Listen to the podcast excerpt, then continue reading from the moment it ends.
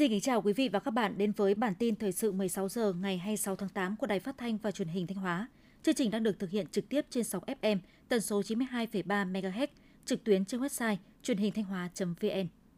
Trong 8 tháng đầu năm 2023, kim ngạch xuất nhập khẩu làm thủ tục hải quan Thanh Hóa đạt sấp xỉ 8 tỷ đô la Mỹ, thu ngân sách đạt gần 11.000 tỷ đồng. Số thu ngân sách nhà nước tại cục hải quan Thanh Hóa chủ yếu từ số thu của các mặt hàng nhập khẩu đạt hơn 8.700 tỷ đồng, chiếm 98,2% tổng số thu ngân sách nhà nước. Số thu ngân sách nhà nước từ dầu thô nhập khẩu đạt gần 8.600 tỷ đồng, chiếm tỷ lệ 81,1% trong tổng thu ngân sách nhà nước của đơn vị. Thu từ các mặt hàng nhập khẩu khác đạt gần 1.720 tỷ đồng, chiếm 17% tổng số thu ngân sách nhà nước. Ủy ban nhân dân tỉnh vừa ban hành quyết định về việc giao chi tiết kế hoạch đầu tư công trung hạn nguồn vốn ngân sách trung ương giai đoạn 2021-2025 của các dự án thuộc lĩnh vực văn hóa thông tin theo quyết định Thủ tướng Chính phủ. Theo đó, Ủy ban nhân dân tỉnh giao kế hoạch vốn đầu tư công trung hạn nguồn ngân sách trung ương giai đoạn 2021-2025 bố trí cho hai dự án thuộc lĩnh vực văn hóa thông tin 310 tỷ. Cụ thể, dự án bảo tồn tu bổ phục hồi tôn tạo một số hạng mục công trình thuộc khu vực thành nội di sản văn hóa thế giới thành nhà Hồ, huyện Vĩnh Lộc. Giai đoạn 1 thuộc nhóm dự án số 3 với số vốn là 180 tỷ đồng và dự án tu bổ phục hồi tôn tạo các hạng mục công trình khu di tích quốc gia đặc biệt Lam Kinh với số vốn là 130 tỷ. Thời gian qua, quan hệ hợp tác kinh tế, kim ngạch thương mại hai chiều, Thanh Hóa, Hồ Văn liên tục tăng trưởng. Báo cáo của Sở Công Thương Thanh Hóa cho thấy, tổng kim ngạch xuất khẩu giai đoạn 2016-2020 đạt gần 74 triệu đô la Mỹ, tăng 18% so với giai đoạn 2011-2015. Năm 2022, tổng kim ngạch xuất khẩu của các doanh nghiệp tỉnh Thanh Hóa sang Lào đạt 267,13 triệu đô la Mỹ. Riêng 6 tháng đầu năm 2023 đạt 15,2 triệu đô la Mỹ. Cùng với đó, lãnh đạo các sở ngành và các địa phương hai bên đã tổ chức các đoàn du lịch, xúc tiến đầu tư thương mại sang hai tỉnh nhằm tăng cường giao lưu hợp tác giữa nhân dân, cộng đồng doanh nghiệp. Năm 2023, huyện Thiệu Hóa có 43 dự án đăng ký với tỉnh cần giải phóng mặt bằng với diện tích hơn 175,16 hecta. Ngay từ đầu năm, huyện đã xây dựng kế hoạch tiến độ chi tiết giải phóng mặt bằng cho từng dự án, đồng thời tổ chức đối thoại với các hộ dân chưa đồng tình về diện tích, giá bồi thường, nguồn gốc đất trong quá trình thực hiện dự án. Từ đó, nhiều dự án trọng điểm như đường nối quốc lộ 1, quốc lộ 45 và nút giao với cao tốc Bắc Nam, đường nối quốc lộ 217, quốc lộ 45, quốc lộ 47, đường tránh ngã Ba Trẻ, đường Nam Sông Chu, đường trung tâm hành chính mới, quốc lộ 45 cải dịch được triển khai đầu tư theo hướng đồng bộ, hiện đại, mở ra không gian phát triển mới, tăng tính liên kết vùng. Trong dịp Quốc khánh mùng 2 tháng 9 tới đây, thành phố Thanh Hóa sẽ tổ chức 36 gian hàng tiêu dùng giới thiệu sản phẩm ô cóp, sản phẩm tiềm năng thế mạnh và ẩm thực hương vị xứ Thanh. Tại sự kiện này, riêng thành phố Thanh Hóa sẽ tổ chức 20 gian hàng trưng bày sản phẩm ô cóp, sản phẩm tiềm năng của các huyện, thị xã thành phố trong tỉnh và 16 gian hàng giới thiệu ẩm thực xứ Thanh. Đây là dịp để các huyện, thị xã thành phố giao thương, mở rộng hợp tác kinh tế, liên kết sản xuất kinh doanh phát triển bền vững. Tiếp theo là phần tin trong nước. Nhận lời mời của Thủ tướng Việt Nam Phạm Minh Chính, Thủ tướng Singapore Lý Hiển Long và phu nhân sẽ thăm chính thức Việt Nam từ ngày 27 đến ngày 29 tháng 8. Diễn ra trong bối cảnh hai nước đang tích cực tổ chức các hoạt động kỷ niệm 50 năm thiết lập quan hệ ngoại giao 1973-2023 và 10 năm thiết lập quan hệ đối tác chiến lược. Chuyến thăm được kỳ vọng tạo sung lực đưa quan hệ song phương lên tầm cao mới. Trong chuyến thăm này, hai nước dự kiến sẽ ký các văn kiện hợp tác quan trọng làm nền tảng củng cố, thúc đẩy quan hệ đối tác chiến lược giữa hai nước phát triển bền chặt, sâu sắc và toàn diện, đóng góp vào hòa bình, ổn định và phát triển thịnh vượng chung trong khu vực và trên thế giới trong thời gian tới.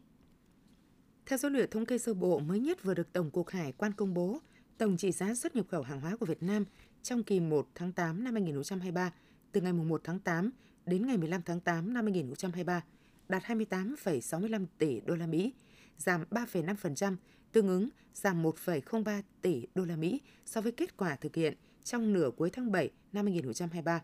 Kết quả đạt được trong nửa đầu tháng 8 năm 2023 đã đưa tổng trị giá xuất nhập khẩu của cả nước đến hết ngày 15 tháng 8 đạt 402,61 tỷ đô la Mỹ, giảm 16,2%, tương ứng giảm 78,02 tỷ đô la Mỹ về số tuyệt đối so với cùng kỳ năm 2022. Hôm qua, lô hàng mía tươi thứ ba trong năm 2023 đã được Hòa Bình xuất khẩu sang thị trường Hoa Kỳ. Cụ thể, lô hàng mía tươi lần này được xuất khẩu với tổng khối lượng 17,3 tấn. Toàn bộ sản phẩm mía được chọn lọc và thực hiện hai công đoạn sơ chế, bỏ 100% đầu cày, cày vỏ, cắt khúc, đóng gói và hút chân không. Việc đóng hàng cũng được thực hiện đúng yêu cầu, chủng loại hàng hóa, đảm bảo tiêu chuẩn an toàn thực phẩm của nước nhập khẩu.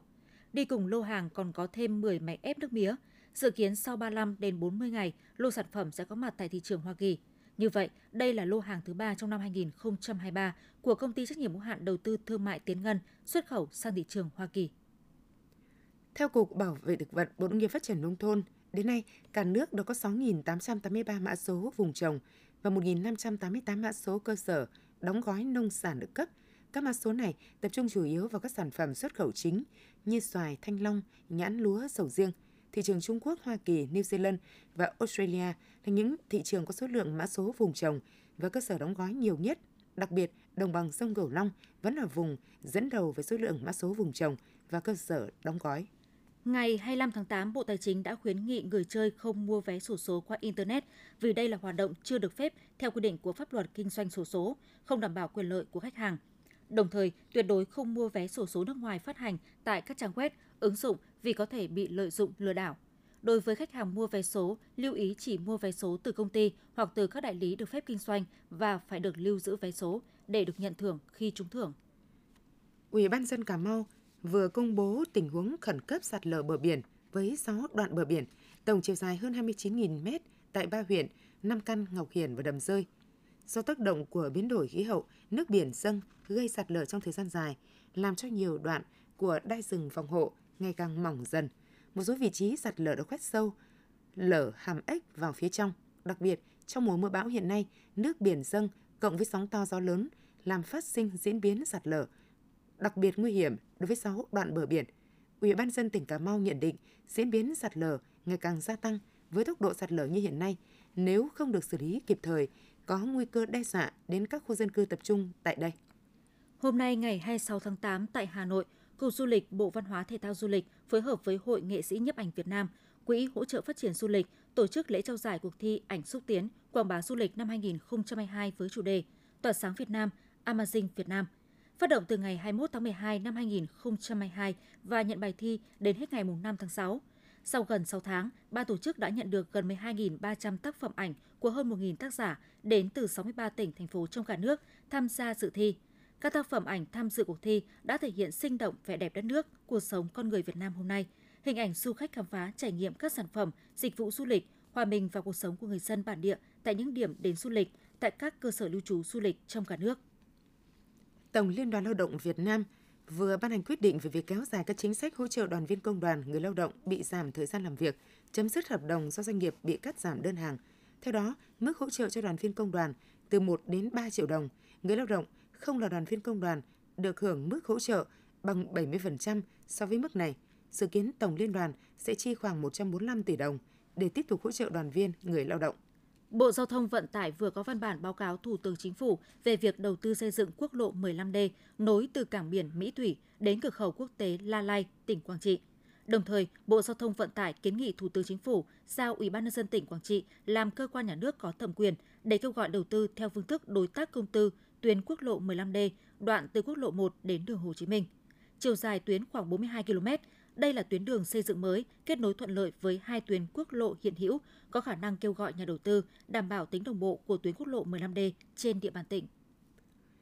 Tăng cường ứng dụng công nghệ thông tin và chuyển đổi số trong lĩnh vực đường bộ là đề án đang được Cục đường bộ Việt Nam triển khai. Không chỉ công tác đào tạo sát hạch cấp đổi giấy phép lái xe, mà mọi hoạt động quản lý trong lĩnh vực giao thông đường bộ như dữ liệu về kết cấu hạ tầng giao thông, hoạt động kinh doanh vận tải bằng ô tô cũng sẽ được quản lý trên môi trường mạng – cũng theo Cục đường bộ Việt Nam, mọi dữ liệu sẽ được chia sẻ cho các bộ ngành cùng khai thác, vừa có thể nâng cao hiệu quả công tác thanh tra kiểm tra, vừa có thể khai thác căn cứ để xử lý các vi phạm bằng hình thức phạt nguội. Đây là một trong những giải pháp từng bước đưa mọi hoạt động trong lĩnh vực giao thông đường bộ, đặc biệt là kinh doanh vận tải bằng xe ô tô, đi vào nền nếp, góp phần đảm bảo an toàn giao thông. Tại Điện Biên, 18 người vừa phải nhập viện cấp cứu nghi do uống phải nước bị nhiễm thuốc diệt cỏ. Theo thông tin ban đầu, vào khoảng ngày 18 ngày 19 tháng 8, nhân viên bảo vệ hồ Nậm Khẩu Hu có phun thuốc trừ cỏ ở vị trí gần khu vực nguồn nước mà các hộ gia đình này lấy về. 23 người thuộc 4 hộ gia đình ở bản Co Pục, xã Hua Thanh, huyện Điện Biên có biểu hiện ngộ độc sau khi dùng nước lấy từ hồ Nậm Khẩu Hu. 18 người đã phải cấp cứu tại trung tâm y tế huyện. Những người còn lại tình trạng ngộ độc nhẹ được theo dõi tại nhà. Ủy ban nhân dân huyện Điện Biên đã thăm hỏi động viên người dân nghi bị ngộ độc, đồng thời yêu cầu các cơ quan chức năng của địa phương khẩn trương điều tra, làm rõ nguyên nhân vụ việc. Những thông tin vừa rồi cũng đã khép lại chương trình thời sự của Đài Phát thanh và Truyền hình Thanh Hóa. Xin kính chào và hẹn gặp lại quý vị và các bạn trong những chương trình sau.